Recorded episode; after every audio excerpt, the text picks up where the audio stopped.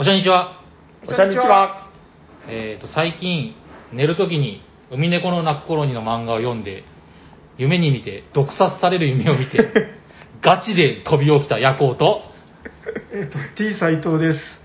えっと、子供の頃から物を作るのが好きで、大人になったら気づいたらボードゲームを作ったりするようになってたんですけども、えっと、この間、あの、台風が、長崎にでかい台風が来て、窓に段ボール貼ったりとかいろいろやってたんですけど、うちの息子が張り切ってやってくれて、で、気づいたらうちの息子は、その紙でザクを、ガンダムのザクを作り始めました。あの、ちょっと遺伝子感じました。で、T 斎藤です。あはい、T 斎藤です。うまくいかねえなえー最近寝る前に、えーずっと過去からあの M1 グランプリを、えー毎晩見てます。はい、えー、長崎県のボードゲームカフェ、サニーバードのマスター、サニバタイラです。はい、よろしくお願いしまあの、2行って言ったのにもう10行になりす。ました。長い長い。長い、長いよ。ワンダーさん、あれあれでしょ？斉藤さんがこれやろうって言って、あの、商店のね、はいあれでしょ？商店の一人一人ちょっていう。あの、だんだうん上手くなってく。で、これあの、毎回やってったら、はいはいはいはいすごい自己紹介上手くなりそうっすねあー、まあまあ、3分間スピーチじゃなく、なんかしょ2行スピーチ。もうあの、うん焦点に出てくる人みたいになんか言えるようになるんじゃないですかね。そう、やっぱね、商店の、あの、あの人たち、なんだ、話し家ですかあれは。んそうですね。やっぱ、すごいんですね。こうなんかね、毎週毎週、やっぱり、時事ネタ絡めてみたりとか、はいはい。なん、なんだろう、その、一応自分の紹介が含まれてる時もありますよね。あの、なんか、嫁さんがいないだのなんだろうとか。まあまあ、もうあのベテランなんで、多分テクニックがあって、うん多分なんかローテーションしてると思いますけどね。いろんな、なねいろんなこう枝葉があって、それを継ぎ足してって、なるほどって。感じだと思いますあとやっぱ日常生活の中でも考えてるんじゃないですかね。あ、これ言おう、みたいな。トイレの中で。いやー、僕はそうじゃないと思います。瞬発力で。もう瞬発力で、もううん一瞬であのあそこの席座って、その辺、もう今までの蓄積からバババって作る作るぐらいの。プロってそんなもんじゃないですかね、喋りのプロって。ああ、なるほどね。意外どうなんですかね。と周到に準備してるのが、いや、疲れますよ、それ。無理無理無理。今ね、あの、あれなんですよ。だからさっき M1 グランプリをつったんですけど、はいあの、まあ、なんかね、ちょっときっかけは忘れちゃったんですけど、なんかその第1回から見てみようって急になんかなって、はい。で、今めっちゃ見てたんですけど、ん。あの、その途中でまた少し心境の変化があって、はい。あの、又吉さんって、あの、えっとねピース、あ、そうそうそう、はい。はい。小説家ではないけど、まあ、小説を書いてるお笑い芸人のあの、ピースってわかります？ピースの又吉さんっていう。わかんないです。あ、知らないの？自分あの、浮世離れしてるな都知事選に出てた又吉イエスなら知ってますけど。そっちの方がマイナーだよ。いや、あの、有名な方ですよね、世間的には。えどなんなんか小説の賞を取ってました？そう、火花ってやつ。はい。芥で。そうそう、芥川賞じゃなかったかな。ちょっと覚えてないけど。撮ってるんですよ。その芸人だけど、あ、そそれは知ってます。あの今知らないっつってそれ まあ、その人の火花ってやつ、あの、自分小説は読んでなくて、うんあの、えっと、竹富健二っていう漫画家知ってます？あの、鈴木先生っていう、すごいね、悪の強い漫画を描いてる人がはい、漫画化してるんですよ。はい。で、それで自分読んでて、うん。あ、なんか変な話だけど、なんかちょっといいな、みたいな。うんなんか、要するにあれなんですよ、売れないお笑い芸人が、その、苦悩とか、なんかどういう苦悩で、笑いって何なんだみたいな、その、なんかね、こう、若さと、いろんな苛立ちみたいなものが、こう、悶々とするみたいな話なんですけど、まあ文学作品なんですよ。で、それのドラマ版がネットフリックスに上がってて、火花のですか？そうはい。で、自分は割となんかバカにして、そういう映像作品は見ない、ひねくれた人なんですけど、はい。なんかふと気になって、うん。あのね、林遣都さんっていうものかな、あれ。わかります？なんか、多分わかんない、トレンディー俳優なのか何なのか。顔見たらわかるかもしれないですね。でね、なんかその、その方が、その主人公の売れないお笑い芸人を演じてるんですけど、なんかね、すごい良かったんですよ。結論から言うと。ちょっとまあ、わかんないです。あの、世間的な評価がどうか知らないけど、うんうん。あの、やっぱ僕、目って大事だなと思ってて、その、役者さんの目。はいはい。えっと、この、まなこというか、ほら、黒目の部分あるじゃないですか。はいはい。うんなんかね、光を発してないんですよ。あのー、わかります？いや、なんかね、こう、黒い虚無みたいな、あ、この人の目、すごいなぁ、みたいな。うん死んでるみたいな。ありていに言うと、ただ、その人が、やっぱ時々こう、やっぱりね、劇場に駆られて、うわーってなるときは、この目が、その黒い部分が燃え上がるみたいな演技をね、やっぱ、なるほどな。見せられて、うんで、まあなんか、その、すごい、うつうつとした話なんだけど、結構のめり込んでしまって、で、えそれを見た後にもう一回その M1 グランプリのあれとかを見てると、ーはい。あ、やっぱこの人たちすげえなーみたいな、まあまあ。ねその苦労した中から、うんいやだからちょっと僕らも修行して、その、オープニングのあれぐらいは上手に言えるように。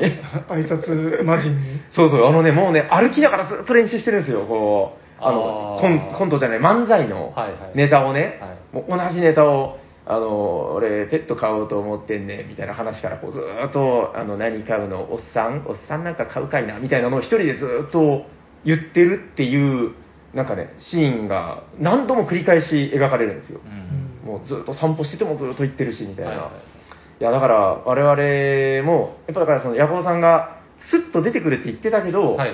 多分その、スッと出てくるまでに、そういう、なんかやっぱり反復練習じゃないけど、うん。あるんじゃないですか。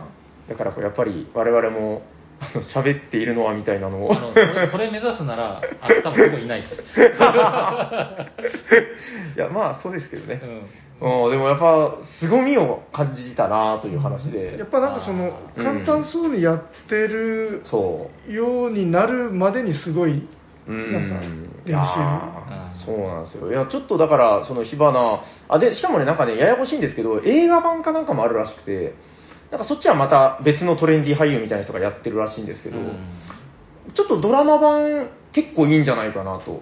なんかその先輩のカリスマ芸人みたいな人がもうめちゃくちゃ破天荒な人が出てくるんですけど、その人の役者さんがすごい良くて、ななんかちょっと味のある顔の人なんですけど、まあ、良かったですよ。結構、どうだろう、おじさんが見たら刺さるんじゃないかなっていう。うんジョジョの劇あの実実写版とかに出てたってこと？それあれでしょ？なんか最近問題の人でしょ？あ どうすんだろう。お坊さん意外とそういうニュース耳ざといというか。まあまあ見てますからね、はい。知らないでしょ？知らない。ほら、もう、浮世のことなんか全く見てない。素晴らしい。今見てるのはファーストガンダムだけ。はい。まだ見てるんですか？まだ終わんないですか。あ、あの、ついにあと1話で、おー！あの、最終回です。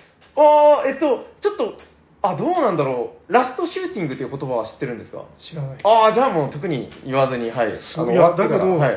もう最終回の一歩手前、次で最終回のはずなのに、はい、はい。なんかうちの子供たちとか、えーとか本当にとかうん。言ってて、なんかやっぱ最終回っぽくない、あうあと1話で終わりとは思えないようなあ。え、で状況も、お最後の要塞みたいなところには来てますよね。来てるけど、でもその次の予告編にも最終最終回って出ないし、うん。ああ、出ないっけ？へうーんあの、ちょっと見直してみます。よくわかんないけど。だから子供たちは。は半信半疑で、本当はもっとあるんじゃないのとか あ、あ、わかりました。じゃあ、次回の収録では、その、全40何話でしたっけ ?2 話かなんか。42か3。うん、の、ファーストガンダムを見終わった斉藤さんが、はい。書簡などを。結構あの、全国のおじさんたちが楽しみにしてるみたいなんで、そうなんですかね。斉藤さんがガンダムを見ているっていう話を。うん、まあまあ、そういう感じですかね。ちょっと、まあ我々も、じゃあ、オープニングはだんだん上手になるんじゃないかってことで大丈夫ですかね？はい、期待しないでください。はい、じゃあ、行きますか、そろそろ。はい、行きましょう。じゃあ、ダダダダン、テカテカテカテカテカテカテカポンポーン。それいいあ、これジングルです。このラジオはボードゲーム大好きなおじさんたちが毎回様々なテーマにのっとって、ボードゲームの楽しさを伝えることを目的とした、目的としたラジオです。えー、おしゃべりさんにはボードゲーム大作戦会。ダッハ本日のテーマは何ですか、斉藤さん。はい、えー、と本日のテーマは、俺たちが考えた大衆向けボードゲーム売り場の最強ラインナップはこれだ。ー投げ長い。はい、お願いします。あの、ちょっとしばらく、このオープニングからここまでの流れ、あの、もたもたすると思いますけど、まあ、あったかい目で。てか誰かのジングルのダサさが。すごいビビる。まあまあ、あの、だんだんこなれていくもんですから。まあまあのそうっすねやっぱあの、最初の方のおしゃさりのやつとか見て、あの、聞き直したりしたら、はい何これ恥ずかしいとか思うんですけど、はいはい多分、しばらく経ってこれを聞き直すと、うわ、こなれてねえなとか思う 思うんでしょうね、多分ね。まあそうですね。えー、まあでも新鮮な気持ちでいいんじゃないかなと思います。は、はい。い。じゃあ、テーマですけど、ちょっとすみません、もう一回いいですか？俺たちが考えた大衆向けボードゲーム売り場の最強ラインナップはこれだ。なるほど、んどういうことですか？はい、えっ、と、今、あの、ボードゲームブームと世間でよ言われるようになって、えっ、と、ドン・キホーテとか、うん。東急ハンズとか、はいはいはいはい。まあ、あの結構あちこちでボードゲームが売られるようになって、うんまあ、ちょっとした売り場コーナーができてるわけなんですけども、うん。あの、えー、とそのパーティーゲームとかはい。大喜利系ゲームとか、うん。まあ、それ系が結構多くてあと人狼とかですねはいはいはい。多いなんかあのちょっとあの自分みたいなボードゲームファンからすると随分偏りがあるなって思うんですよなるほど。であのそのまあいろんなところで扱ってるんですけどその店ごとにここの店はこんな感じここの店はこんな感じとかなんか傾向が違ったらうん。まだあれなんですけどもう全部なんかその金太郎飴みたいに金太郎飴みたいに太郎は、おん同じこの取り扱い商品ばっかり並んでるんでですねうん。ちょっとなんか一言物を申したくなってですねなるほど。自分だったらどんなのを置いてほしいとかあこーんなの置いてみたらどうだろうみたいなそんな話をしてみませんかという。面白いんじゃないですか？いや、あの、だから、我々は、おそらくどう間違っても、ドン・キホーテとか、東急ハンズとかの、あの、売り場を並べる仕事なんて多分一生しないんで、うん。まあ、あの、まあ、あくまで妄想会というあれですけど、いや、でもなんかね、結構斉藤さんから今回のこのテーマ聞いて、あ、なるほど面白いな。なんかいろいろ、どうせ実現しないんだけど、うん。あの、夢は広がるな、こんな広、あの、売り場とかあったらいいのにな、みたいな、これは結構いろいろ思いつくわけなんで、まあ多分なんか聞いたらいろいろそれを聞いて刺激になる方とかもいるんじゃないかな、みたいな、うん。うん、そんなことは思いまして、ちょっといいですか？はいはい。それあの妄想でいいんですか？それともそのガチでうん。これ置いたらいや売れますよ絶対みたいなのも入れた方がいいですか？あそんなの全然関係なく。それあってもいいんじゃないですか？うん。半々でいきましょうかね。半々で。で、半々かどうかしでまずその、はいはい。今現状どうなんだっていう認識からいきましょうかね。まずね、あのー僕らの目線のあれって、斉藤さん、他県に移動することもあると思うんですけど、おはいおむね長崎の話で言ってますよね。ああ、そうですね。うん、長崎の現状は、もうまさにさっき斉藤さんが言った通りで、えっと、まあ、ドン・キホーテ、東急ハンズ、あとなんだっけ、えっと、なんかもう一個ぐらいないです？あ、まあ、その二つがうん、今割と、うんあとあの、うんホビーショップ系、ああのプラモとか、あーあ、増えましたね。フィギュアとか置いてある、ああいうとこにも置いてあるんですけど、はいはい。そこも大体同じなんですよ。でも確かに、金太郎飴って言ってましたけど、その、そうなんですよね。なんか、別に別の会社だからつながりないはずなのに、うん。うん、で、ちょっとこの話はまた若干繰り返しになるんですけど、あの、まあ、聞いてない方もいるかもなんで、念のために言っておくんですけど、あの、東急ハンズで、あの、赤瀬さんとかと一緒に、長崎ボードゲーム広場っていう、その、まあ、なんか市民団体で、あの、活動でコラボしたことがあるんですよ。うんうんと長崎の東急ハンズで。うんで、そこで、その、だから、ボードゲームコーナーをやってる方とコラボして、まあ、いわゆる、まあ、バイヤーというほどではないけど、まあ、その、店員さんの、そこの担当の方、仕入れとか決めてる方、ううんん。まさにだから、この話に関わりがある方だと思うんですけど、うん。まあ、あの、その方がおっしゃってたのは、あの、YouTube で全部決めてますって。そのうん YouTube で、まあ、バズるとはちょっと違うのかな、そのなんか再生回数が多いとか、うん、有名な YouTuber が上げてたとか、うん。すぐ名前が出るので言うと、あの、なんじゃもんじゃとか、ううん。まあそういうものをやっぱり並べるようにしてるんですってことでおっしゃってて、多分ですけど、だからその、ドンキホーあ、ドンキ、言っていいんですかね？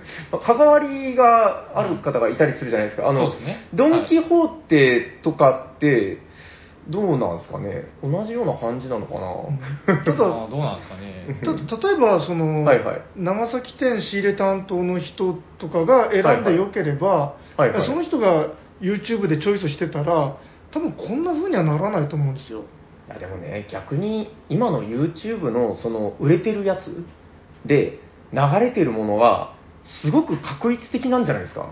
僕もそんな知らないんだけど。うんいやでももしそうだったら、とある店にはアグリコラが置いてあったりとかうん。なんかあなんかサイズを置いちゃったりとか、うん。そういう風に結構ばらつきが出るんじゃないかなと思うんです。よそれなんでサイズとかアグリコラにななったんですか？えだってアグリコラとかやっぱ人気だし結構 YouTube とかにも上がってるようなイイメージですけどね。そんな上がってないですかね？多分あの斉藤さんの興味があるやつからこう YouTube はそのおすすめを引っ張ってくるんで、まあ言ってしまうとね。でもあのボードゲームで検索したりしたら春99さんの動画とか出てきて、あ今む人気なのはこれかみたいにあの、まマラカイボとかなんかこう入れゃちゃったりししないですかねいや、だから、あのーまあ人気なんですよ。その、まあ、春、春さんの動画だったり、うん。その、えっと、最近割とだからそういうコアなボードゲームを紹介するチャンネルさんっていうのもなんか割とはいはい。増えてらっしゃるみたいな話もあるんですけど、はい。多分ですけど、僕も数字ちゃんと見たことないんだけど、桁が違うんじゃないですかね。その、人気って言っても、その、例えば、なんじゃもんじゃの、その、紹介してる方の再生数っていうのと、うん。その、アグリコラの再生数っていうのは、僕ら目線で言うと、わあ、すごい、なんとか何千再生だとかうん思うんだけど、多分、あっちは何十万だとか、そういうレベルなんじゃないですか。うんおそらく。おそらくうん、だからね、バイヤーさんって結局だから、まあ、趣味で、その、してるらっしゃる方も多分ね、全国的にちらほら増えてるとは思うんですよ。なんか、全国のツイッターとかで見てると、あの、ここのドンキなんかすげえとか、うんなんかね、多分担当の方が本当に好きなんだろうな、みたいなのも目にするんだけど、まあ、おそらくこの地方ではまだまだそういう方っていうのも少なくて、その、自分で好きっていうのじゃなければ、やっぱりもう数字が全てだと思うんですよね。うんうん。って考えたらやっぱりこの、例えばだけど3000再生回数っていうのと、20万再生回数っていうのがあったのは、あ、こっちじゃん売れるのって思うのはしょうがないのかなっていうなるほど、ことなんじゃないですかね。その辺の実態はうん。あの調べてみないと分かんないですね。僕もイメージで喋ってるんで、まあ、わかんないですけど。うんどうなんでしょうね、でも、なんじゃもんじゃについてそんなに調べてる人、いやいやあーた多分ですけどあの人気のグループがやってるとかアイドルグループがやってるとか、そういうところですそこだともう跳ね上がるんで一気にそのさっき言ったように10万再生になるんで、テレビで紹介とか、そうそうそれもありますよね。ううんん。それもあるし、もうだから、もうほら、何度となく出てる話だけども、今テレビ番組より YouTube がうすげえんだみたいな話も何度も言ってるじゃないですか。うんもうだから、斉藤さんちょっとあの浮世離れしてるんで、ちょっと感覚がね、多分違うんですよ。ずれてるんですかね。あのもうこれは僕も重々承知のことで、あの自分も、まあ、絶対その世間とのあれ、相違っていうのは絶対あると思ってるんで、うんまあ、斉藤さんだけを言うつもりはないんだけど、絶対ずれてますよ。じゃあ、これからはいどんどんずれた、はい俺ならこうする話をしちゃうわけですね。そう。で、大丈夫です。あの、これを聞いてる方も、おおむねずれてるんで、なるほど あの、きっと、あの、あ、そうそうそうとか、あの、多分ね、聞いたら思ったりとかしちゃうんじゃないかな、みたいな。まあ、だから、どうですか？どうせ、僕らがそんな寄せたやつなんか言えないんで、あ、でも、あれですか、ヤホーさんは、俺なら、これ、売れるみたいなのが、さっき言ってたけど、あると？いやなあないけど。あでも相談されて、はいはい。おうおうおう。お店の担当の人に相談された人に僕がさらに相談されたんですよ、置きたいと、ものを。ええでどんなのがあるって言われて、うんあこういうのがいいんじゃないって人狼系とか、えええそのカードゲーム系とかを紹介して、うん。うん実際それ置かれたとこを見たことあります。ただやっぱマニアックなやつは、うんもう、いもう一か半月ぐらいにはもうないんですよ。やっぱあの、履けるやつしか置いてないみたいうんな感じになってたんで。じゃあ、ヤコウさんの影響なんですか？まだから。あ、ないと言えば嘘になると思います。あまあまあ、その一時期あったってことですね。そうですね、一時期はへーもうん。いや、でもね、本当だから、前も話したことあるかな、あの、コンビニの棚はすげえシビアだっていう話と似てると思うんですけど、うんもう本当あの、コンビニってあの、何何十平米みたいな狭い場所で、あの、棚の争奪戦らしいんですよね、こうお菓子とか、弁当でも何でも飲み物でも、もう本当に売れるやつ、最強のやつしか揃ってないみたいな。で、ちょっと前に聞いた話で、マジですげえなと思ったのは、どこかのセブンイレブンに GP のあのウボンゴかなんかが並んだっていう話、ああのミニとかですかね。そうそうそうそう、ん。いやあ、どうだったかな。いや、わかんないけど、多分ミニとかなんじゃないかな。うん。3D。いや、3D はどうでしょう。まあ、まあ、3D 来るの楽しみだ。うん、ああ、買ったんですね。買った 3D 自分も今到着待ち。パズル嫌いじゃなかったですよ。パズル好きなんですか？いや、いや、どうでもいいけど。好きです。あ僕っていうより、あの、嫁さんとかあ、息子が好きなんで、そっかやるか。うちも同じです。あうん なんあかかみさんがなんかたまにウボンゴって走ってるのをき？なんか あ、そうですか？へえ。あーいや、でも確かにね、その、ちょっと、今ちょうどウボンゴの話出たからあれですけど、あの、ウボンゴっていうのは本当だからやっぱすごいなと思ってて、うん。あのーまあ、テトリスとかその日本人のなんか遺伝子に割とこう、すり込まれてるじゃないけど、はいはいはい。やっぱパズルっていうのは一つその、うーん、抵抗感をなくす、うーん、その、メカニズムなのかな、みたいなことはちょっと思いますけどね、じゃあ。サニバ量販店のはい今、商品棚にウボンゴが乗りましたね、今。あの、いや、あるんですよ。あ、いやいやいえ？や、サニバっていうおしゃべりサニバの、はいはい今、あー仮の店として。こ今回の妄想のね。妄想の。我々が仕入れ担当として、はい担当として、今、おしゃべりサニバ量販店に、はいウボンゴが棚に今乗りました。もうでもこれ多分現実でもう並んでますよ。あーそうまあまあ もうすんごい並んでるじゃないですか。次何がいいっすか？たただね、これ、ついでだから話しますけど、怖いもんで、はいあのうちに入荷したウボンゴミニシリーズ、はい入荷してから一つも売れてないです。それは 店主に問題があるんじゃないウボンゴやってないんじゃないですか？そミニを。れはね、あるかもしれない。いや、うん別に嫌いじゃないですよ。あでも、どうかな。いや、だだから、ところによるんだなという。まあまあまあ。うん。いや、だから、うちに並べたウボンゴ3、あ、ウボンゴミニは、全く売れていかないですけど、オリフラムとかはどんどん減っていったりとか。まあ、これは場所によるねって話で。まあ片付くんですけど、わかりました。まあ、とりあえず、でも、ウボンゴ3、あ、3じゃない、えっと、ウボンゴミニとかは、まあ、確かに外さないだろうよっていう。ただね、今回だから、サニバ量販店って言ってましたけど、はい。あの、それぞれでいいんじゃないかなっていう。だから、例えば、夜行量販店、ああ、なるほど。うん、メガヤコメガヤコ、メガヤコヤコッキーみたいな。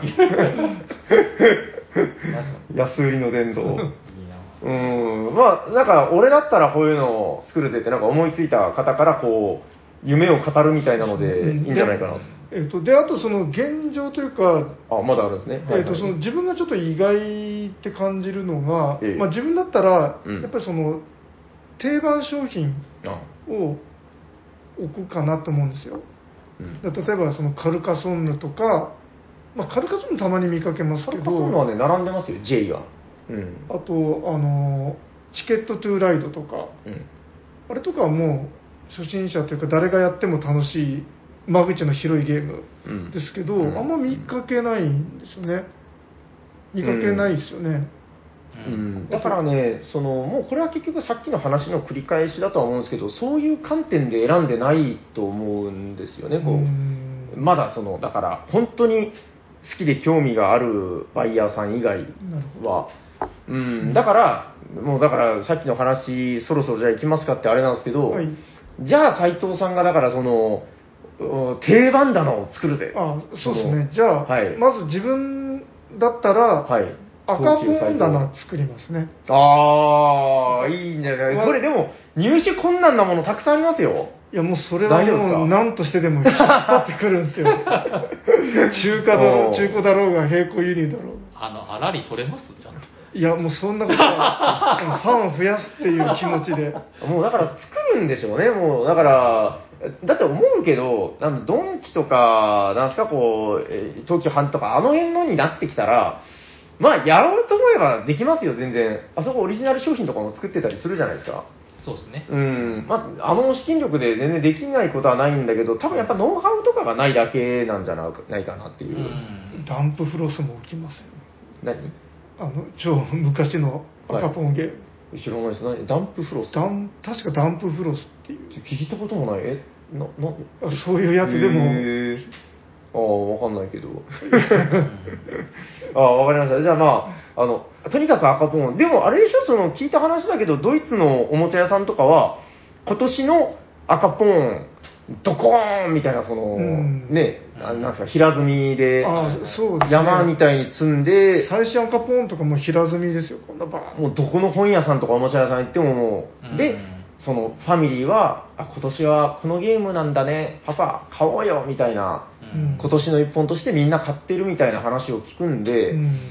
まあ、間違ってないと思うんですよね。その、なんだろう、そのボードゲーム文化に、確かにドイツの人たちの方が、その、慣れ親しんでるっていうのはあると思うんですけど、うん。まあ言うても同じ人間ですから、うん。その、ドイツのファミリーが楽しめて、日本のファミリーが楽しめないわけがないって僕は思ってるんですよ。さすがにね。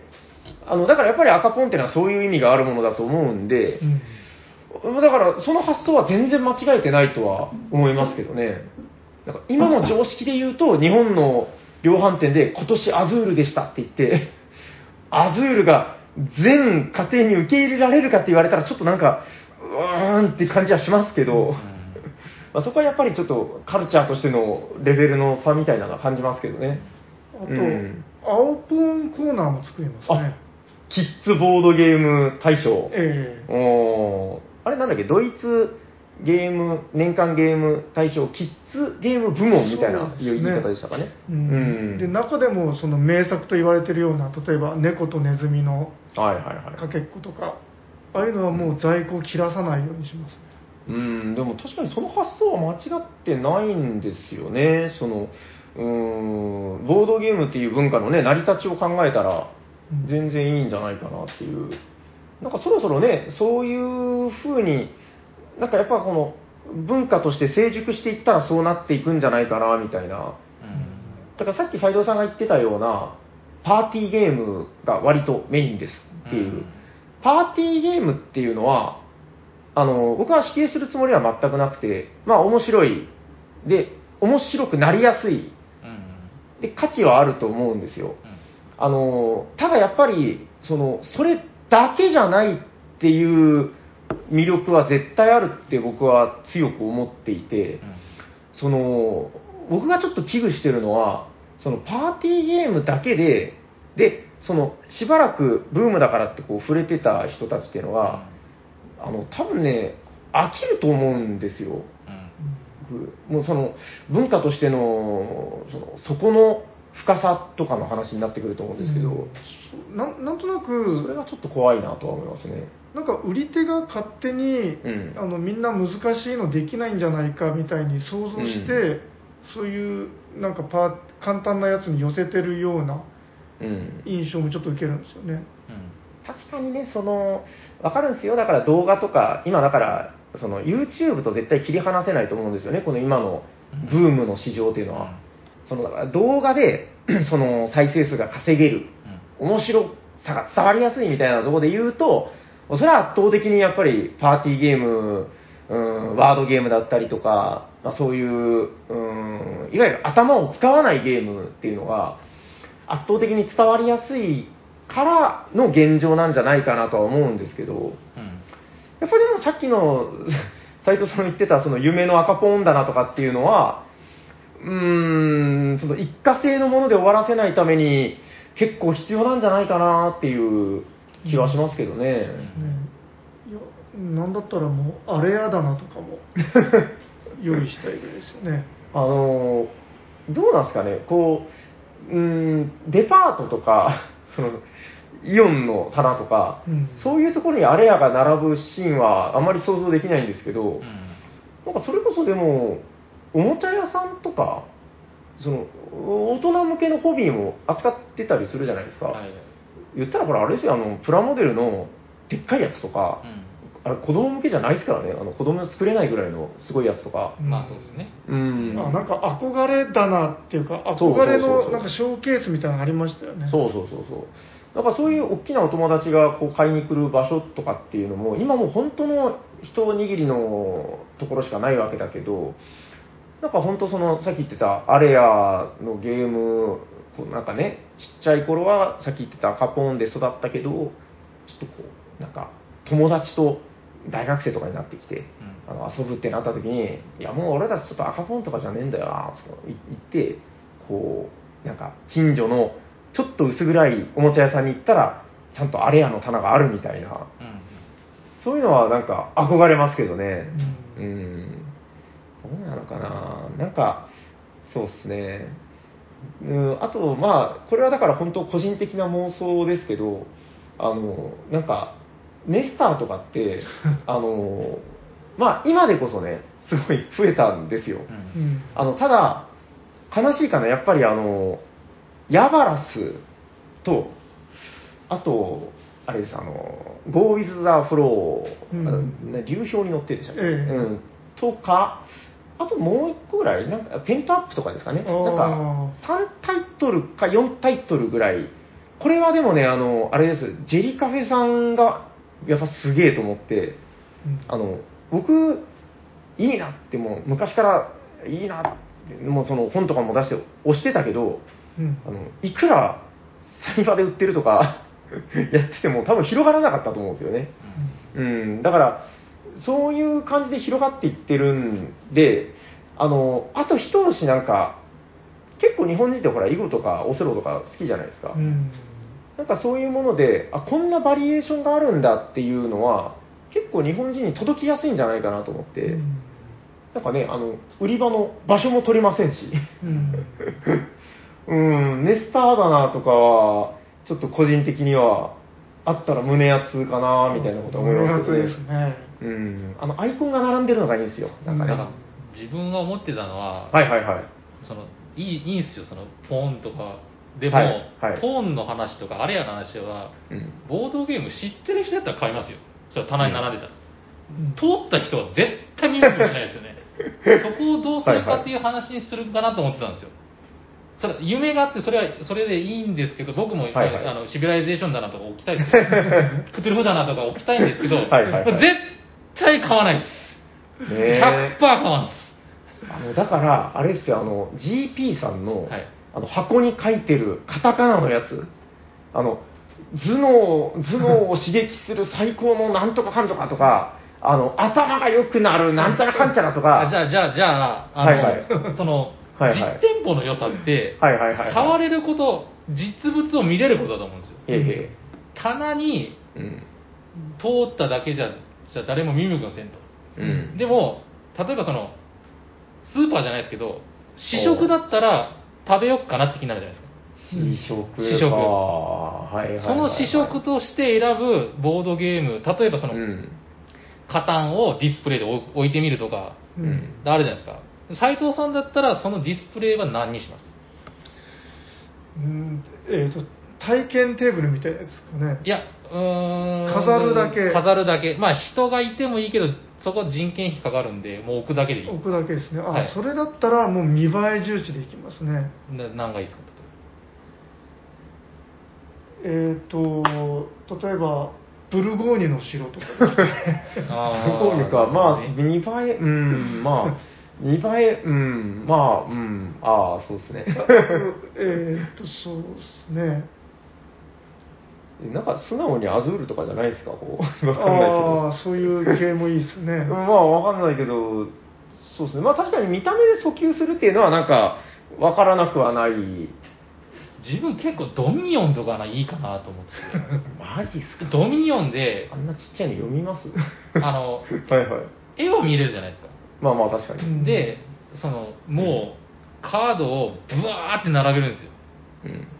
だこれ何って見るじゃないですか、とりあえず。うん。これ何なんこの絵は？うん。で、足は止まると思うんですよ。確かに。はい。で、その、うん。まあ、今今までできたドミニオンでもいいんですけど、まあ、そうそういうのを並べてたら、だからドミニオンコーナーをは量販店で作る、並べてみるとか、いいかなってちょっと思ったんですなんかだからいわゆる、まあ、ドイツゲームの、うんまあ、コテコテの絵ですよね、あれはね、比較的。こそうですね。しかも英語と日本語表記を並べてみるっていうのも僕いいかなと思ってます。マジっすか？それどいや、だから、その、日本のゲームじゃないですよ。外国のゲームですよっていう売りにするんですよ。まあまあまあまあ。そしたなら、まあなんか、パリピみたいな人も気になるんじゃないですかね。あ、これ外国のゲームなんだ、みたいな。ちょっと、だからに、うん日本語版で押すのもいいんですけど、うん実はこの、い要は、海外、車の方も、なんでこう、外車とかがいいのかって言ったら、要は外から来てるっていうブランドが入ってるわけでしょ。うんうん。だから、その、ボードゲーム並べた時に全部日本語って、僕マイナスだと思うんですよ。あむしろ、うんうんうんまあ、日本語版があるのを絶対教えなきゃいけないんですけど、そのえ例えばそのイスタンブールを、うんうん。そのなんか、えー、とトルコ版とかがあれば、トルコ版トトルコトルコ語の版とかが、まあまあ仮にです、あれば、ドイツ語版とかあれば、それも並べて表記してみると。でこれがこうなったよみたいな感じで。ただ足止めるんじゃないかなってちょっと思ってもっともっと売り方の工夫はあるかなっていう感じはしますけど、なるほどね。まあ、その、じゃあ、海外のホビーですよ感を出して。全面に出しますね。ね、僕だったら。ああ、まあ、確かにその、それが刺さる人もいるだろうし、うん、あの、なんかね、これちょっと関係ある話かどうかわかんないですけど、あの、アートワークとかって大事だと思うんですよね。その、だから、あの、うちのほら、娘がいるんですけど、小4になったんですけど、あの、なんかね、あれなんですよ、可愛い絵が好きで、うん。まあなんか、うーん、なんて言ったらいいかな、まあ動物が描いてたりとか、もうプリンプリンした可愛い感じの絵が好きだねとか言ってて、まあそういうのを買い与えたりとかしてたんですけど、なんかね、最近ちょっとおかしくなってきて、あの、えっとね、なんていうのかな、えっと、なんか可愛い、そのだからデフォルメされたディズニーみたいな、うん。絵のやつを、なんかね、うん、なんか可愛くないって言い始めて、で、あのね、最近、マジック・ザ・ギャザリングをやりたいって言い出して、ちょっと何言ってるか分かんない。でね、マジック・ザ・ギャザリングの絵って、まあ、だからいわゆる、まあ、ドイツゲームとかにも通じるような、その重厚な絵ですよ。はいはい。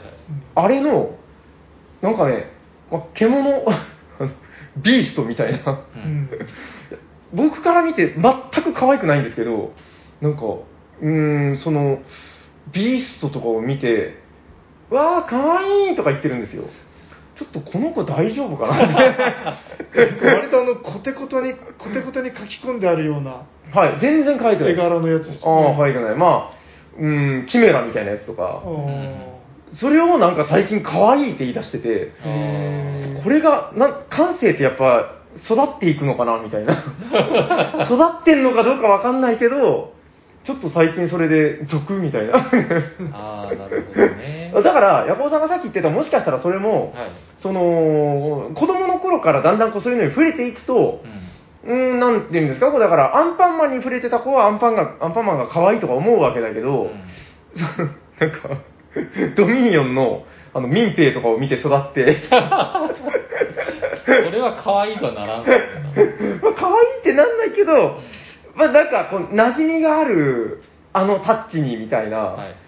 まあ、そういう風にやっぱなってくるのかなっていうことはちょっと最近思ってですね、いや、ん。なんかやっぱ環境ってあるのかなみたいな、いや、なんか前はそんなのじゃなかったぜみたいなことをちょっと最近思って、素直に可愛い絵とかもなんか可愛いとか言わなくなってきたんですよね。まあなんかね第一次成長期みたいな感じでそういうのってあるんじゃないですかなんかみんな。うん、キメラ可愛いって言ってました？いや可愛いとは言わないですけど そのもうなんかピンク丸いみたいなとこから卒業していくみたいななるほど。過程でこう今までこうだったから山の方に行っちゃったんじゃないですかちょっと逆にちょっとその、だから、ちょっと早い中二病みたいな。うんまあまあだと思いますけどねあーなるほど。あーなるほど。いや、なんかね、あんまりマジックの絵で可愛いと思ったことなかったんで、確かにそっかと思って。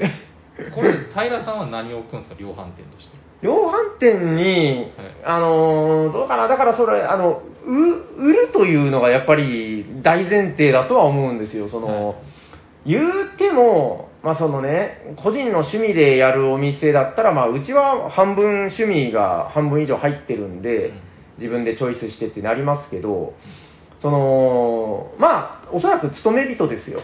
そのね、ドンキとか、東急ハンズとか、はいあの辺りの人ってのは。で、そうなった時にやっぱりこう結果を出さないと、あの、四半期ごとに呼ばれるわけですよ。はいはい。で、なんかこう、ちょっと温泉でも行くかとか言われて、部長から。そんな呼ばれ方温泉は連れてく。る。で、あ、はい、すいません、とか言って、で、こう、二人きりで連れて行かれて、はい。で、こう、カボーンって、なんか、壁の富士山とかを見ながら、どうだ、最近みたいなことを言われて、平さん、それサラリーマンなんだと思ってるんですか？平さんのサラリーマン経験のなさが、あいやこれはあの僕が会社勤めしてあの、もうこんな会社辞めるって言った時に、実際に部長にやられた、あの、あれです。ちょっと来いって言われて、はいっつって。ま あまあまあ、あのーまあ、いい部長だったんでしょうね、今思えばね。うんすみません、全然関係ない話でしたけど、まあ、とにかく、結果はやっぱ出さないとなんで、そうなった時にね、あの、何を並べるかっていうのもあるけど、さっきヤコウさんが言ってた、その、どう売るかみたいなところはう、ん。すごい大事かなとは思っててう、ん。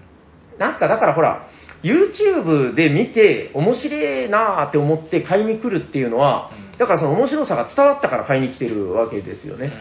あの、だから、やっぱその思うのは、定番ゲームとかも、その、箱をこう見て、ふわーふって、こう面白そうとかっていうのは、まあ、それを一度体験してる人じゃないと。最初はね、うん。うん、やっぱ思えないと思うんですよ。だからやっぱり、言うてもその、うん、体験するっていうのはすごく大事なんじゃないかなっていうのがあって、あのーまあなんとかね、部長に、このお風呂で、こう、土下座して、売り場のこの面積を、あ俺にくださいっつって、ちょっと、小さいながらも机を置いて、やっぱ体験してもらうっていうのが、最初は絶対いるんじゃないかなっては思いますけどね。体験って結構でも、うん。体験まで行くのって結構難しくって思ってて、で、僕ちょっと思ったのが、はいはいはい。動きってやっぱでも大事じゃないですか。疑似体験として、例えばですね、ええええスコットランドヤードを売るとしてうん、僕だったらですよ、3つぐらいそのうん市販、支給品とか準備できしてもらえるとしたら、うん。中盤の動きをディスプレイする。で、あの紙に書くじゃないですか。そういうことねそういうのをディスプレイしておく。なるほどで、あ序盤の方をうんまず書く。で、あの、なんだっけ。あの、犯人側ってあの書くじゃないですか。うんうんあれをうん。あれを見せとくんですよ。で、その盤面も見せとく。で中盤で捕まった時とかの方をディスプレイするっていう。うんこれだとあの、体あの自分はやってないけど、なんとなく体験が伝わると思うんですよ。例えば、カタンだったら、その大豆を振って、そのはいはい。はい。いっぱい資源が最初は少ない、うん。で大豆を振った面を置いとく。でうん。次にカードがいっぱい増えるみたいなのを準備したりするとこれも疑似体験になると思うんですよ、はいはいはいはい。人をそのうん。体験させる前のあれだったらそういうふうに僕はするかなと思うんですよ、うん。あのうん、マネキン人形を食ってどうですか？マネキン今僕それをイメージしてたんですけど、こうだからマネキンが、こうなんか、あーなるほどなるほど。各ポーズとか帽子かぶって、こうなんかコソコソミスター X の、ああいいっすね、うんああいいと思いますよ、うん、それはでも面白いですね、ななんんかね。か家族で、うん。お父さんとお母さんととか、そんな感じの。やっぱだからそのイメージを訴求するっていうのがめっちゃ大事だと思ってて、うん僕だからそのさっき言ってた、あの、辞めた会社なんですけど、はい。あの、あれを着物とか売ってたんですよ。はいはい。呉服。うん。で、あの、なんかね、毎回口を酸っぱく言われてたのが、その、あの着ていくシーンを想像させろみたいなことを言われて、うんだからいわゆる、あの、断り文句としてね、着物なんて置物だからって言われるんですよ。うんあの、もうタンスの中に置いといて、もうそんなの着やしないんだからってみんな言うんですけど、だから、あの、いやいや、来ますよみたいな感じで、で、その、こんな場所で来ますみたいなね、あの、ボードを作りましたよ。あの、店の若い衆で。うん この、近くにほら、あの、あそこお城あるでしょ？あそこにみんなでお茶会しに行きましょうよみたいなうん。で、実際に開催したりして、はいはいはい。で、その写真を見せたりして、で、そうすると、あーって、なんかこう、自分がそれを楽しんでる姿っていうのをこう、イメージするみたいなうん話があるんで、確かにその、お父さん、お母さん、子供たちマネキンっていうのは、いいですね。面白い。うんなんか未だかつて、なんかあんまり日本のおもちゃ売り場でもされてないような、まあちょっと場所取るからなのかもしれないですけどそうね。ですね。うん、でも、その発想としては面白い。だから、なんか、そういうのも含めての、このイメージ訴求みたいなのがすんげえ、こう、大事だと思うんですよね。こうまだ、あの、言うても、体験したことない人の方が多いですからね。そうですね。うん、そうそうそう。そうですね。だからまあ、売り場っていうのは、あ結局なんか何並べるかっていう話全然答えてないんだけど。一個だけ言ってください。えー、なんかなあ、でもね、だからその、うーん、斉藤さんがポロッと言ってた、その見た目っていうのは本当すごく大事だと思ってて、あーなんかね、あの、見てやっぱときめくっていうのはあると思うんですよ。あの、やっぱりおしゃれですから、うん。あの、例えばですけど、あの、そうだな、バイツってやつ、あの、まあ、うちがちょっと売ってたやつで、あの、なんかね、箱がクッキーの箱みたいな、あーなんか見た目になってるんですよね。で、なんかその、もちろんコテコテのユーロゲームの箱とかもいいんですけど、こういうそのちょっとおしゃれ心をそそるみたいな、でそれがなんか棚に所狭しと並んでるみたいなのは、なんかついこう近づいて、その海外雑貨をこうなんか見に行くみたいな、なんかやっぱそういうところでときめくっていうのはすごく大事なんじゃないかなと思うんで、なんかそういう、なんですかね、ファンシーじゃないけど、ファンシーって古いな。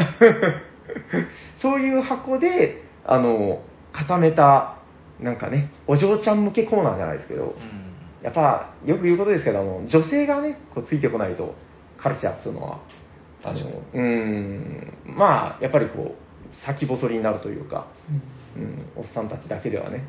まあでもやっぱなんかその、はいはい面白かったから買うの他にその、うんなんかとにかく可愛いから買うとかなんかもう見た目優先で買ってうん。後からそのそういえばこれどうやって遊ぶのかなみたいに、ありますようね。ん、思い立つみたいなパターンも、もっとホイップをとか、めっちゃ可愛いですけど、あれ、コテコテのゲーマーズゲームですもんね。あの、ああいうのとかいいなと思うんですよね。このゲーマー発見機ってなんか誰かが言ってたんですけど、その 遊んだこともない人に触らせやすいんですよ。なんか、ほら、美味しそうだろうみたいなこと言って、で、こう、触ってみたら、ジレンマの塊だったみたいな。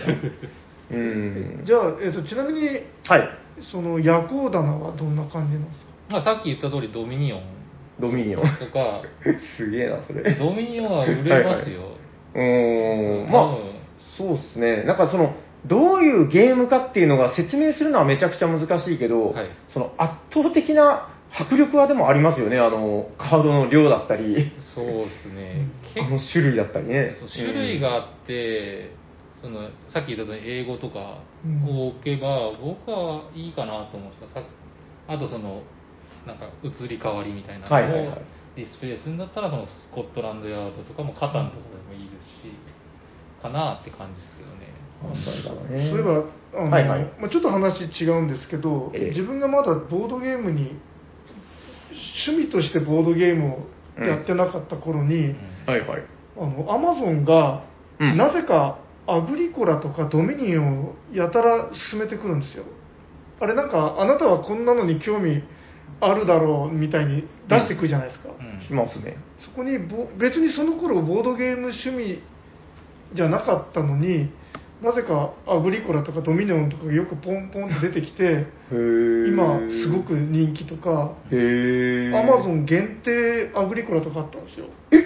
マジっすか？ええ。知らない、そんなの。へへー。であのやっぱりなんかちょっとあ多分これ自分の好きそうなやつだな今は興味ないけどみたいな。目で見てたんですよね。ドミニオンなんかもう本当に買いそうになってなんかあの世界中で大ブームとか、うん大絶賛とかって書いてあって。だってその頃あれでしょもうマジック・ザ・ギャザリングはやってたでしょ余裕で。いやもう卒業してだいぶ経つぐらいの。それでじゃないですかなんかこうカード関係の何かを買ってたとかいやアマゾンで買った記憶ないんだけどまあ何かしらでこうなんかキャッチ、匂いを嗅ぎつけて。そうそう。やっぱ鋭いですよ。アマゾンがサジェストしてくる そうそうそう。嗅ぎつけられますからね。うん。うーん。あだからもう今本当だからその話じゃないけどなんすか？あの前聞いたエレクトリックコマースでしたっけ？あの電子商店街うんうん。が、まあ、やっぱ主流になってきて、あの、ただね、やっぱちょっと一末の寂しさも感じるんですよね。この、やっぱり、その、生の店舗で、あの、斉藤さんもね、こう、なんか、あの、あのいうゲームしかねえ、みたいなことを言ってましたけど、やっぱその、手に取って買える場所が少なくとも増えたっていうのは、なんか、まあやっぱ嬉しいことではあるなと思って、うん、だからまあこれからなんか成熟して変わっていってほしいなとは思うけど、やっぱ大事っすよね。あの、ちゃんと手に取ってね。うあの、本当どうでもいい話ですけど、あの、なんかね、あの、そうちの、あれが壊れたんですよ、サンダルが。履いてた。で、うん。あの、嫁さんが、あのサンダルじゃあ買っとくよっつって、なんかね、なんかの、僕知らないですよ、なんか有名なブランドものみたいなのを、あの、なんか楽天じゃないかな、なんかどっかの通販で、めっちゃ安いっつって、あの2個で3000円、安いとか言って注文したんですよ。うん。で届きやしないんですよ。で、で今日届いたらしいんですけど、うんやっぱり真っ赤な偽物だった。やっぱりね、電子商店街、便利ですけど、はい。よく聞きますよね。あ、うちもついにやられたかみたいなこと。めっちゃショック受けてて。そうそうそうそう。いや、そういうのもあるんで、まあ、やっぱり言っても、ちゃんとこう生身の店員さんがいて、やっぱ責任持ってくれますからね、こううん店舗で買うと。うん、そういうところを大事にしていった方がいいのかなとは思いますけどね。うん、大丈夫かな。なんか、ちょっとこう、ね、俺たちの夢の棚みたいな、なんかその販売だなっていう話、収集ついてない気もするけど、そうですねうん、まあでも、結構面白いテーマだとは思うんで、またなんか、いろんな人に聞いてみたい感はありますね。そうねうですね。ん、俺だったらこういうのを並べるけどな、みたいな。ううんん、なんかお便りのテーマとしても結構面白いような気が、そううですね。ん、したりします。うん。どうですかね？はい。テーマ、メインテーマはあはい。こんなもんではい。満足しましたか、はい。えーっと、なんか長いテーマ名でしたね。はい、俺俺たちが考えた一般大衆向けボードゲーム売り場はの最強ラインナップはこれだでした。ラインナップ、ほとんどなかったけど。そうっすねかっこ笑って感じですけど、まあ、まあいいんじゃなはいい。はい。うーん、いやまあこういうのはね、妄想で、結局、あの別にあれですよ、結果なんか出ないですから。そうですね、確かに。まはいず結果出したところで、だからっていう感じですそうですね。はい。はい、それで雑談できれば俺たち楽しいんだってことで、はい、ありがとうございました。はい、ありがとうございます。じゃあ次のコーナー行きましょうか。はい、行きましょう。はい、お便りのコーナー。はい、この番組ではお便りを募集しておりまして、今日は4通来ておりますので、はい読まさせていただきます。はい、お願いします。えーおしゃべりサミ、サニバの皆さん、え ー久しぶりに読むんで、すいません。えーおしゃべりサニバの皆さん、おしゃにちは。こんにちは。えー家の周りをぶどう園と桃園に囲まれている山梨のキラです。キラさん、ありがとうございます。ありがとうございます。えーステッカーいただき感謝感謝であります。あはいはえースタイリッシュなデデザイン、本当に素晴らしいです。うん今後ともお便りいたしますので、よろしくお願いいたします。ありがとうございます。えー先日、友人より、アブ、あ、アバブブローを譲っていただき、早く遊びたい、うん。ビ衝動、ローですね。うん。ん？んアバブビローですよ、多分。あ、ビ、ビローですか？そうそう。ああれ？あ、ブローブローって書いてる。あれ？はいビローじゃなかったかまあまあいいや。はい。早く遊びたい衝動に駆られています。うんうんえーこのでゲームデザインの良さもさることながら、ゲームブックとボードゲームのうん。融合というところが大好きです。はい。えー最近 TRPG 人狼脱出ゲームいろんな他の要素を取り入れたゲームが花盛りです。うん。今後どのようなジャンルと融合したゲームが飛び出すかおしゃしゃにおしゃしゃにの皆さんの予想が聞きたいです。よろしくお願いいたします。ステッカー希望いたします。ということでキラさんありがとうございます。ありがとうございます。アバビロね。融合。はいはい。あまずね、アバビロめっちゃ面白かったですあよ。自分も一回だけ遊んで、あの、なんかね、レガシーゲームかなってイメージしてたんですけど、全然違って、なんか、ゲームブック付きの。ワーカープレイスメントになるのかな？なんかそんな感じ。だから、イベントが発生するけど、別に、なんつうんですかね、なんかゲームブック付きで遊んでるだけでストーリーが続いたりするわけじゃないんですよ。うんなんかいいですよ。なんかすごく気軽な感じで。うんうん。まあ、融合、そうですね。今だから、その、ナラティブっていうんですってね。なんかあの、ストーリー的な、なんか、ナラティブ。ナラティブって言うんですって。その、ストーリー的なものが、うん、その、フィーチャーされたもの。おうーんだから、まあ、今、今でいうキングスジレンマとか、はいはいはい。まあ、いろいろありますね。グルームヘイブンとかもそうですよね。そうですねん、ああいう、その、多分合ってると思うんですけど、ナラティブな ものっていうのが、まあ、時代の流れだとは思うんですけど、はいはい。どうですかね、なんかああります？こう,、まあ、こういうね、やっぱデザイナーなんかがね、こうやっぱりすごい発想が、すごい発想が。うんあるんじゃないですか。勉強してくるボードゲームとかどうですか？どういうこと？してくるどういう、ちょっとよくわかんないです。どうプレイヤーで、なんかみんな分厚い参考書みたいなの読んできて、うんおおその知識を持ち寄って、なんかた、なんか遊ぶみたいな。あーでも、すごいな結構やっぱ、斎藤さんってやっぱすごいですね。なんかすごいですね。考えたこともなかったけど、えそんなこと普段考えてるんですね。いや、今、今考えたんですか？すごいな。いや、なんか、それが面白いかどうかは置いといて、うすごいなんか新しい体験ですね、この。そうですね。あ家で俺準備してきてここ勉強してきたから分かるとか。ああ、だからその、ゲーム性としては、すべてを覚えたりするのは無理ですよとか、うんもしくは、それで協力ゲームとかも面白そうですね、なんか。そうですね。あの、なんか、敵のモンスターの知識については俺に任せておけとうんか。うん。ああでも TRPG って割とそんなノリだったりするんですかね。若干近いかもですね、なんかね。そうですね。ただ勉強するってほどじゃないですその場でうんマスターが調べてみたいな感じなんですかね。調べてっていう感じじゃないですけどね、まあでも自分のこの今までいたバックボーンをキャラクターを通して、あ自分を通してキャラクターを通して、で、みんなとその楽しさを共有するみたいな感じなんで、わざわざ勉強するってことじゃないですけどね、うんまあ人生が勉強だって言われたら、まあそうだねって感じですけど、ね。はいうん。あでも、すごく面白い。なんか、うん、その地図とかをね、覚えてくる係の人がいたりとか、うんなるほど。うん。年号係とか。ここは右に行くって、お前が言ったよな、みたいな。ごめん、本当にごめん、みたいな、なんか、そういうのはすごく面白いんじゃないかな。発音は分かるのにスペルが分からない。ああ、でもなんか TRPG ってありますよね。あの読みと書きが別だみたいな。そうですね、ありますね。ああ、面白いんじゃないですか。なかなかいい発想が出てきましたね、なんかね。じゃあ、これでい大丈夫ですかね。うん、ちょっと僕らは、なんかあります？思いつかないですよね、こんな。僕、人生ゲームあ、思いついた。と、はい。なんか、むしろなんか人狼とかを足してみたいな、みたいな、すごいな、それ。どうなるかわかんない。結婚とかするんですか？いや、わかんないですけど、ああ、結婚してみたらとんでもないやつだったみたいな。ああ。大体ルーレットで決まるんですよ。そう。でもなんか、何かと何かを足してすんげえ新しいのが出るみたいなのって、今までのなんか、い流れとしてあると思うんですけど、なんか、そういう時って大体昔のやつに戻るじゃないですか。で、一回戻って人生ゲームみたいな、むしろ今から、みたいな。うーんある、まあいいかな。まあ、人狼は適当ですけど、全く思いつかないですけど、どんなゲームになるか。ちょっと面白そうですねんいいかなって思った。はい。僕はもう全然思いつきません。発想力全くない。はい、じゃあ、キラさん、ありがとうございます。はい、ありがとうございます。ははい、じゃあ次いきます。はい。えー、おしゃにちは。こんにちは。えームーン良子です。はいありがとうございます。はい、ありがとうございます。えーところで、ボドゲとは全く関係ない話を振ってよろしいでしょうか。お、なんだろう。は。い。えー先日、うちの主人が SB 食品の CM, CM を見ながら、うん。SB って何の略だろうとつぶやきました。そこで早速、ウィキペディアで調べました。うん。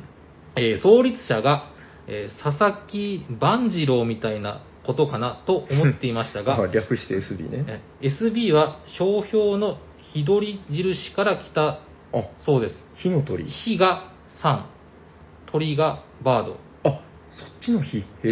ーこれはまさしくサニバではないですか。えーカレーに調味料にスパイス、あなたの家にも必ず1個はサニバがあるはず。ということで、えー平さんにぜひおすおしあお店の名前の由来をお伺いしたいです。えー私の想像では手塚治虫先生の火の鳥から来てるのかなと。えーお鳥の目が怖い夜行さんはどう思いますかということで、えームーンリョウゴさん、ありがとうございます。はい、ありがとうございます。はい。ああ、語源を言えばいいんですかね。これ一回話したことあるかな。でも最近多分話してないんで、まあ、改めて言っておきましょうか。あの、はいうちの、だからその、娘の名前が、まあ、あの、日和って言うんですけど、なんかその、お日様みたいな、う。うんん、意味があるね、中で、そのお店の名前考えてるときに、もうなんかね、もうわかります？その、子供の名前とかも大変じゃなかったです？すっと決まりました？その、自分とこの。めっちゃ悩みました。そうでしょ？なんか、あの、取り返しのつかないことになるんじゃないかみたいな。あ、本当ですか？うちも速攻であ決めっちゃ適当って言ったらあれですけど、早かった。なんか、もう、自分の親うんと僕の意見は全く通らず、嫁さんと嫁さんのお母さんと、その、あーまあ義理のお母さんみたいなのが決めて、自覚がこれでいいよって言われたやつを、嫁さんがこれって言われて、じゃあはいっつって。ああ、なるほど、はい強い意見があったおかげで、すっと決まった。そうですね、はい。ああ、いや、うちだからそういうのなかったんで、もうめちゃくちゃ悩むんですよね、やっぱね、名前とかって。うんあー、で、あのーそれでもう迷ってる時に、まあ、その、第一子だったんで、その上の子っていうのが。だから、なんつうのかな、こう、まあやっぱり家族の主役なわけですよ。まああのまだ二人目がいないから。うんで、その状態で、ああ、もういいんじゃない？子供の名前から、みたいな。で、それと、なんか後付けみたいな感じで、嫁さんがその、まあ一応、キッズスクール英会話教室とかやるから、その、バードは、なんか子供たちが小鳥のように集まってくるのがいいよね、みたいな。そうだね、つって。あの、僕別に鳥が好きとかそういうこと全くなくて、あ手塚治虫先生の火の鳥は好きですけど、はいはい今言われるまでその関連性とか全く気づいていなかったぐらいの。うん。じゃあ要約すると、奥さんが決めたって感じですかね。うんあそうですね。だから、出してくれたのは嫁さんかな思い出した。僕も意見言ったわ。僕の、はいはいはいひいじいちゃんから、うんマサの字がずっと続いてたんですよ。ひじひいじいちゃん、じいちゃん、親父、で、僕だけなくって、で、息子 で俺、息子に絶対マサってつけたいって言ったんですよ。うん。でも、却下されたんですよ。通らなかったです、ね。通らなかった。ああ、なるほど。一応意見は出したみたいな。出した出した出した。ま出したあ、じゃあ、その圧倒的に強い意見があれば、もうそれに従うしかないと。はい従うしかなかったです。いや、でもね、名前ってもうそれぐらいこう、断行して決めないともう決まらないですから。そうっすね僕あの、あ、ロールプレイングゲームの名前は全部アリババにするって決めてて、もう決めてないと迷うんですよね。まあ、そうですね。確かに。うん。はい。ということで、まあそういう理由でした。ははい、い。ありがとうございます。はい、ありがとうございます。はい、じゃあ次いきます。はい。えー、おしゃさにの皆さん、おしゃにちは。おしゃにちはおしゃさにネーム、和菓子です。おあ、おやさん、ありがとうございます。おはようございます。えー最新回でまさかの秋ゲームマにエリア出店すると聞いて驚きのあまりメールいたしまし、あいたします、うんえーおじさんたちがボードゲームのことを楽しくおしゃべりしていただけ、えーいただけのはずが、今では天下にその名を轟かせるボードゲームポッドキャストのおしゃさに、これで名実ともにボードゲ業界の、えー柱的な存在になったことと思います。え、そうなんですか？あまあ白柱ぐらいえー以前の私めの生意気な妄想メールについて謝罪しなければいけません。ほう。あなんかあったかな？えー大変申し訳ありませんでした。ほう。えーヤバラス本から始まり、渋み、ポルト、ボン、マーチャントコーブなど、など、今後も目を離せません。あえー秋ゲームまでお会いできたらいいなと思っています。うんえーこれからも放送楽しみにしています。えーステッカー希望です。ということで、えーあメールが連続していますので、他の人優先で構いません。カッコと書いてますけども。まあまあ、はい。はい、若林さん、ありがとうございます。はい、ありがとうございます。生意気な妄想。え、なんすか？な生意気な妄想メールでな、なんでしょうね。あえっと、前回、あこの前に送ってくださったメールのことかな？別になんか生意気な記憶など全くないですけど、はい。いやでも聞いてください、あのーはえ、ゲームマーケット2020秋。はい。まあ、多分だから、第220回のゲームマ秋出ますよ会を聞かれてのお便りいただいてると思うんですけど、あの、えーカタログに載せるデータを、あの、僕はあんまりそういう素養がないんで、斉藤さんに任せたんですよ。はいはいはい。そしたら、あの、見ました？うーん、なんか、ちらっと拝見したような、はいツイッターでうん、はい。ヤコウさんちゃんと見といた方がいいですよ。あの、え？とんでもないことが書いてて。え？えっと、何でしたっけ？割とあの気楽に日本日本最高のだったかな？なんかその、大人気ポッドキャスト、おしゃべりサニバー発祥の地、長崎からサニーバードがみたいなことが書いてて、ほなんすかこれっつって。宣伝歌い文句適当でいいと思ってるでしょ。あもう割とあの軽いノリでビール飲みながらこれこれでいいやってそうで、いや、これはちょっと、まずいんじゃないですか。いや、だって大体大人気かどうかもよくわかんないし、みたいな。なんか、大体がね、日本人の美徳っていうのは、その、謙遜みたいな、こうね、あるじゃないですか、やっぱ。はいはい。こんなこと言ってる、なアメリカ人みたいな、こ こんなことしていいんですかね、みたいな。いやでもやっぱ知らない人は、うんあサニバお医者さんに行ってるのが人気があるんだってそれを見て思うかもしれないんで、って言うんですよ。まあまあで、もうガンと言って聞かなくて。まあ、コマーシャルででもそんなもんですよね。ええいやーもう私めの商品なんかもうとても売るもんじゃございませんとかいう CM はないですから。えそりゃそうですよまあそうなんですけど、はいまだ売れてまだ売ってないやつだって好評発売中とかってまあまあ、まあそうまあそうなんですけど CM ってそんなもんですよ。でも聞いてください、あの、はいうちのだから、秋ゲームマに出すタイトルが、だから、ポルトとボンっていうのが、どちらもくしくも、保行っていう、あるんですけど、はいあの、一文字も入ってないんですよ。おや？そっちが大事なあれちょちょっと待ってください、これ入ってないですけど、みたいな。で、なんか、デカデカと、その、あの、大人気、超人気、ポッドキャストのおしゃべりされは嬉しそうに書いてるんですよね。で、よーく見ると、その下の方に、はい自分のゲームのビアヘックスっていうのは、ちゃんときっちり書いてて、さすがです。いやでもあの平さんそういえばエンジョイエキサイティングが合言葉って言ってたなと思って 平さんの好きな言葉はちゃんと入れ入れたんですよそれは入って、いらないですから、これいらないから、ちゃんとその、タイトルぐらいさすがに一言、一一行二行でいいから入れてくださいっつって、はいはい。そこだけ渋々入れてもらったんですけど、なるほど、よかった。ですねもう結局そのまま、あのカタログで世に出ることになりまして、はいはいはいはい。あれ恥ずかしいですよ。やっぱなんかね、でもまああれぐらいずぶとくないといけないのかもしれないですけどね、なんかね。やっぱあのあれを見てあうん大人気って書いてあるからきなんか探してみようって思う人がいたらまあ大人気って書いてるやつは大体大人気じゃない。じゃない。自分で言ってますからね、大体。もう、いやー、まあでも、そうですね。だから、自分が作ったんじゃないから、まあっていう。まあまあでもそれ見た人は多分、うしあのうっすら行間にかっこ笑いが多分入ってるんで大丈夫です。そうですね。まあ、シャレで許してもらえればありがたいなはい大丈夫ですうん。大丈夫ですよはい。って感じなんで、まあ、あのー今のままだったらね、割となんか世間の感じもだんだんコロナっちのやつも落ち着いてきてる感じはうん出てきてる気もするので、多分このままだったらなんとかいけると思いますんそうでで、すね。はい。あのーまあ、いろいろ気をつけていくことになるとは思うんですけど、ぜひ向こうでお会いしましょう。はいはい。はい、ありがとうございます。じゃあ最後いきます。す。はい。えー、おしゃさんの皆さん、おしゃにちは。お茶にちはたいのすけと申します。ああ、たいのすけさん、ありがとうございます。ありがとうございますえー第100 219回の放送にて、ボドゲ以外のお便りも OK とのことで、あ最近長崎グルメで疑問に思ったことを質問させていただきます。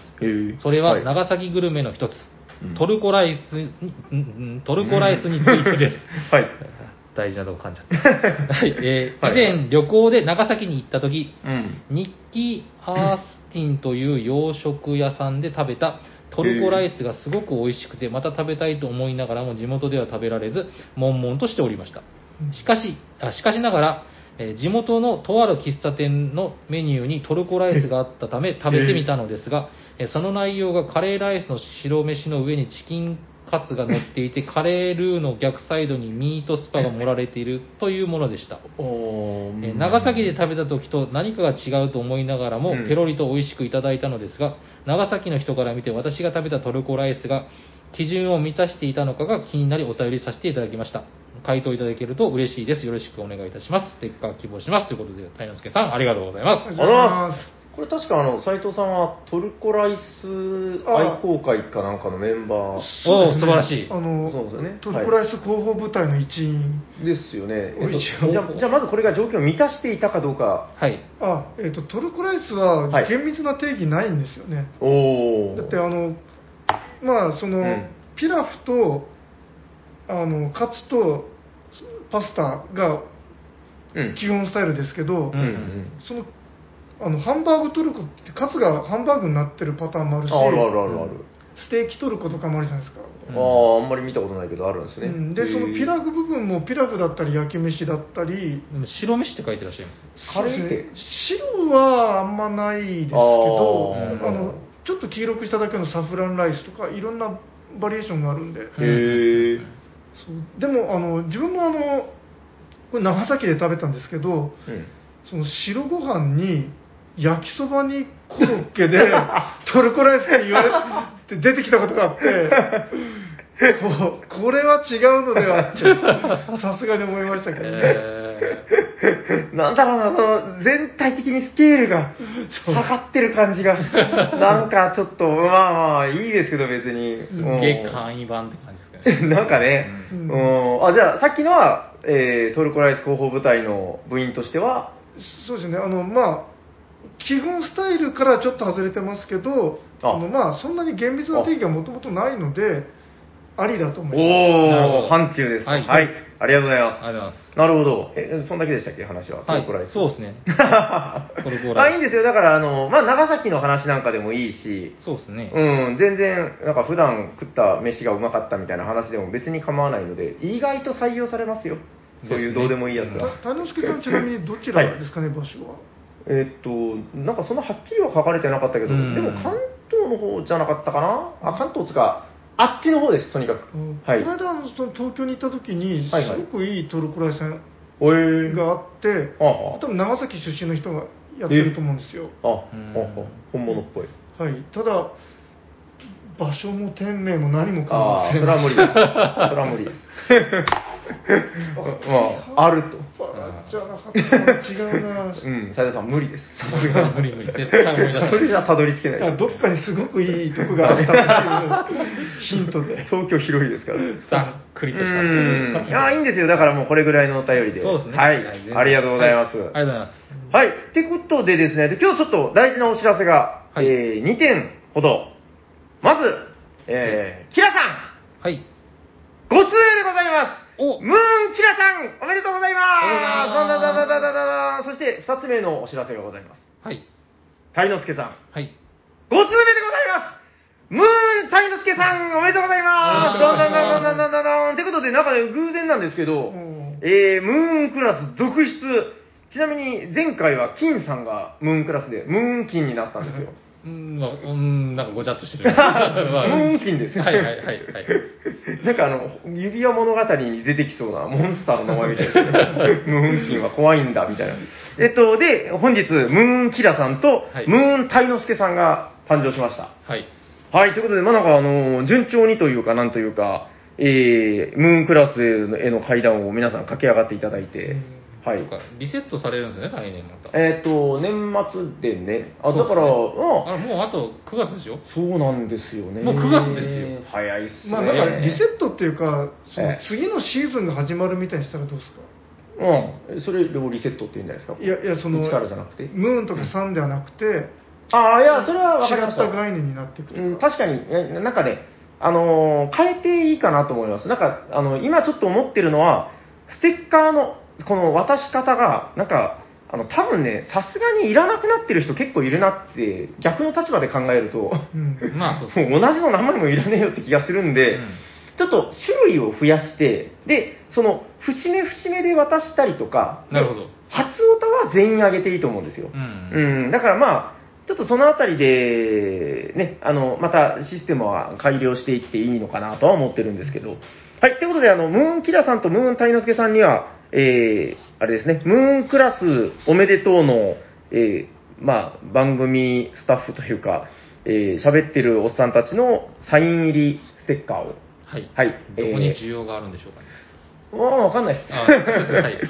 まあでもやっぱ、なんかね、あの人は特別とかいうのにこう弱いんで、はい。はいえー送らせていただきます。で、本日はじゃあその、えームーンキラさん、ムーンタイノスケさんはもう確定ですんで、はいえー残るりょうこさんと、あ、ムーンりょうこさんね、すみません。はいえっと、ムーンりょうこさんと若しさん。はい。で、えー一応ステッカーの、えーあれですね、えーサイコロ、じゃあどうします斉藤さん、あはい作ります。はいなんかいろいろいろいろ書いてるけど。はい。そしたらじゃあ、えー偶数が出たら、ムーンりょうこさん、奇数が出たら和菓子さんということで、よろしくお願いしますドン !3!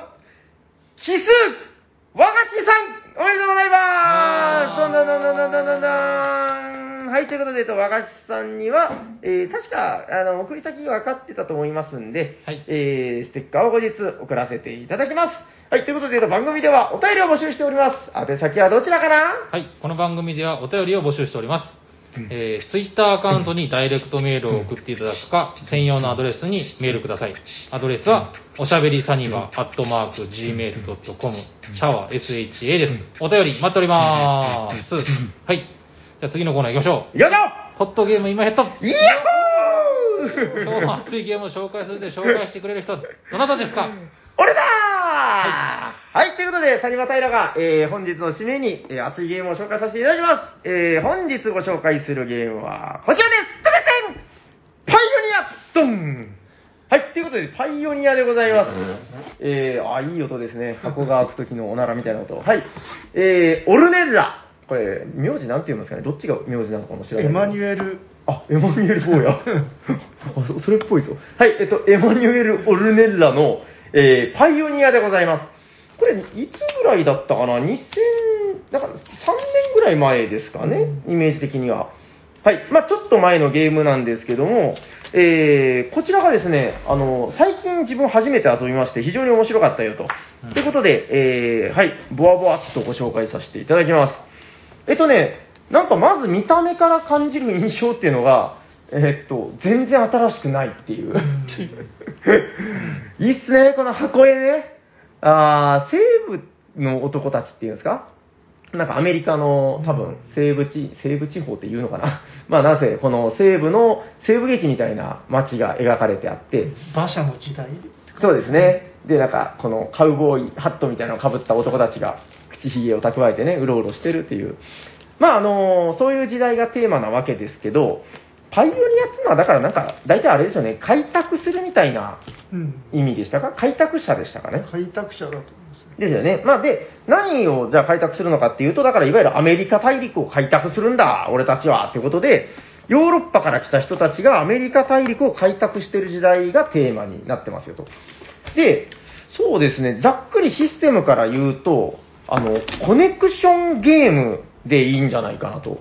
これ、うんヤコウさん一緒にやりましたね。やりましたね。はい。あのー何をやるかっていうと、まあ、なかなかこう広い地図がついてるわけなんですけど、えっと、地図がね、まあ、なんか割とちょっと大雑把にでかいという、この、はい。まあ、そんなサイズ自体はバカでかくはないんですけど、うん。なんか贅沢に使ってんな、スペースをみたいな、なんかそういう感じを受けますけど、なんせあの、チケライみたいに、えーそのアメリカの、これは大陸全土なのかな、まあ、なんかアメリカのね、あの、地図が書いてあって、えー線路というか、まあその道で繋がれてるんですよね。あ確かアメリカ全土っぽいですね。ぽいですね。ごここに五大湖ですうね。ん、五大湖があって、すっごいざっくりとした、なんかトナカイみたいなやつが書かれてますけど。はい。まあ、あのー今は、これ道書かれてるけど、なんかね、割と道なき道なんですよ、ここは。うんで、どうするかっていうと、ゲーム中、そのお金を使ったりして、あの、各プレイヤーがね、自分の道をこうやって繋いでいくというゲームです。で、まあ、ざっくり言うと、その繋いだ道の中に自分の駒をこうどんどん配置していけるんですけど、えーこの繋がった道の中に、たくさん自分の駒があれば点数めっちゃもらえますよ、みたいな。うんまあそういうゲームです。だからコネクション陣取りみたいな感じなんですかね。うんまあ、割と斉藤さん好きそうだなという。そうですね、面白そう。はい。で、あのーなかなかシステムとして面白いのが、あのーこの街がたくさん繋がれてるわけなんですけど、その各街にゲームごとにランダムで、あのー特殊能力タイルみたいなものがこう表向きで置かれてるわけなんですよ。で、この新しい街に移動した時に、そこにあるタイルがもらえるんですね。で、このもらえたタイルっていうのが、まあ、その、いろいろ特殊能力を発揮すると。うんだから例えばずっと収入力が上がったりとか、うん点数がバーッと増えたりとか、まあいろいろあるんですけど、だからその、えー今回の並び方地図っていうのを見て、ああ、ここの、こっちの方に行きたいなーみたいなことを考えたりやるんですけど、あの、まず素敵ポイントとして、この道っていうのが、まあ、誰かが置いた道には、ルートには、基本的に他の人の色はこう置けないわけですよ。うんで、これが何を表しているかというと、例えば緑のプレイヤーがこうやって道をつなげていったら、ここは緑のプレイヤーの緑ロードになるわけですよ。うんで、ここ、なんかね、あのーみんなで、あの、なんかこのゲームの、この馬車っつうのがあるんですけど、これ、共有なんですよ。うんあの、みんなで旅して回るみたいな設定で、で、あのー緑のプレイヤーの手番が来た時に、じゃあ馬車を動かしなさいってなるんですけど、うんこの緑ロードは全部タダで走れるんですよ。うんパラパラパラパラドワーみたいな。うんじゃあこれが人の道だったらどうなるか。うんこれ、この、例えば赤のプレイヤーの道がありますよと。行きたいところの手前にうん。これ、赤のプレイヤーにお金を払わないといけない。なるほどはい。何もないところは銀行に払いなさいみたいな。うんだから、自分の道をうまくコネクションしていくと点数が伸びるっていうのもあるんだけど、ゲーム中盤以降、やっぱあれすごかったですよね。あの、ん移動力のブーストというか、だんだん移動力がね。そうそうそうそう。うまく繋いでる人は、もうすんげえなんかね、バラバラバラってもうマップの端から端みたいにこう移動したりするんだけど、うんなんか、うまく繋げなかった人とかは、もうヒーヒー言いながらお金を払って移動したりとか、で、あの結構面白かったのが、あの、夜行さんの道っていうのがあるんですよ、なんか、五大湖周辺に。うん。で、あの、夜行さんの手番で、この馬車をね、僕の確か直前の手番だったんですよね。そうですね。はい。夜行さんが毎回ね、この五大湖周辺に連れて行くんですよ、馬車を。で、もうやめてそこに連れ込むのはやめてっつって。いや、だってね、周りの全部夜行さんの道なんですよ。で、そこに誘い込まれると、もうなんかね、すっごい、この、立ちの悪いキャバクラに連れ込まれたみたいな感じで、ぼったくりもいいところですよ。あの、ここから帰る、この夜行ロードから出るのに夜行さんには金を払わないといけないみたいな。うんこのあたりの、もう、なんていうんでしょうね、だから、道を利用したマジョリティというか、その、まあ、移動力にもなるし、勝利点にもなるし、そういう戦略にも関わってくるっていう、うんここがやっぱなかなかうならされる戦略性で、まあ非常に面白いなと。で、このタイルっていうのも、好き勝手に取っていいわけじゃなくて、あの、まずね、なんか、開拓者たちが乗ってる馬車っていうのを自分のところに買わないといけないんですよ。うんで、自分の馬車、この手に入れた馬車に、そのタイルと対応するマーク、アイコンがついてるんですね。で、これ要するになんかね、えっ、と、例えば保安官っていうタイルがあったとして、保安官志望の開拓者っていうのが載ってるんですよ。で、その保安官志望の人が乗ってる馬車を持ってないと、保安官の街にはね、行けないんですよ。なんとなくわかります？だからその、ちゃんとこの自分の今所持してる馬車に、この何々になりたい開拓者っていうのが乗ってるんで、その人をその、ふさわしい街に連れて行ってあげないといけないんですよね。だからそのあたりで、うわーこのタイルすげえ欲しいんだけど、そのためには、この、えーこの種類のタイルが書かれてる馬車をまず買わないといけないみたいな。で、こんな感じで、こういろいろ、やっぱその、能力とかも手に入れたいんでね、あの、うまいこと馬車も集めていきましょうよと。あの、まあ、すごくざっくりした説明なんですけど、まあ、おおむねそんな感じ。だからこう、自分のところの馬車に乗ってる人を、どんどん街に届けてあげて、届けたら、その開拓者はその街に着いて、これが要するに勝利点になるわけですよね。最後、街で繋がってれば、あ、道でですね、繋がってれば。うん、まあそのあたりが、なんでしょうね、こう、すっごい目新しいルールって感じでもないんだけど、なんか結構、なんつうのかな、こうやっぱ結構爽快感が意外とあったりとか、その、ブワーって走れる部分であったり。で、やっぱり、うーん、良くも悪くもなんか今風じゃない感が結構あって、あの、人との絡み合い結構すごいっすよね、このだから、そうですね。さっきの話もそうですけど。道とかを含めての、うん。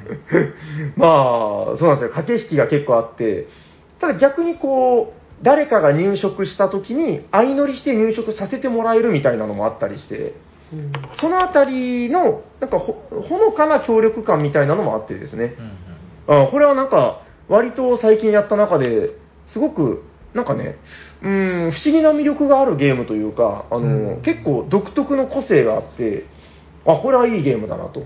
ということで、あの、またちょっとぜひ、こう、いろんなね、あの、メンバーで遊んでみたいなと思わされるゲームでした。これ多分、斉藤さんめっちゃ楽しみますよ。ちなみに、えー、とはいはい裏面は4、5人用とかですかね。確かそうだと思います。人数で。あ、ああ 4, 人4人用ってことですかうん、4までじゃなかったかな。ね。はい。ということで、あの、めちゃくちゃ面白いで。で、なんかお金を使ってね、あの、どんどん、あの、道とかも置いていくんで、まあ、すごくお金が大事ですよと。で、だから、なんかそのお金の管理なんかもね、当たり前ですけど、やっぱすごく大事になってきて、えーとてもなんかいいゲームだと思います。時間もそんなにね、あの、1時間ちょっとぐらいで、えーそんなバカ長いゲームでもないんで、どこかで機会があったら遊んでみてください。はい。ということで、えー本日ご紹介したホットゲームは、えーオルネッラのパイオニアでございました。はい。ありがとうございまはい。では、終わっていきましょうか。す。はい、行きましょう。はい。えー聞いてくださった皆様、ありがとうございます。ありがとうございます。喋ってたのはヤコウと、T 斎藤と、サニバタイラーです。ありがとうございましたありがとうございました。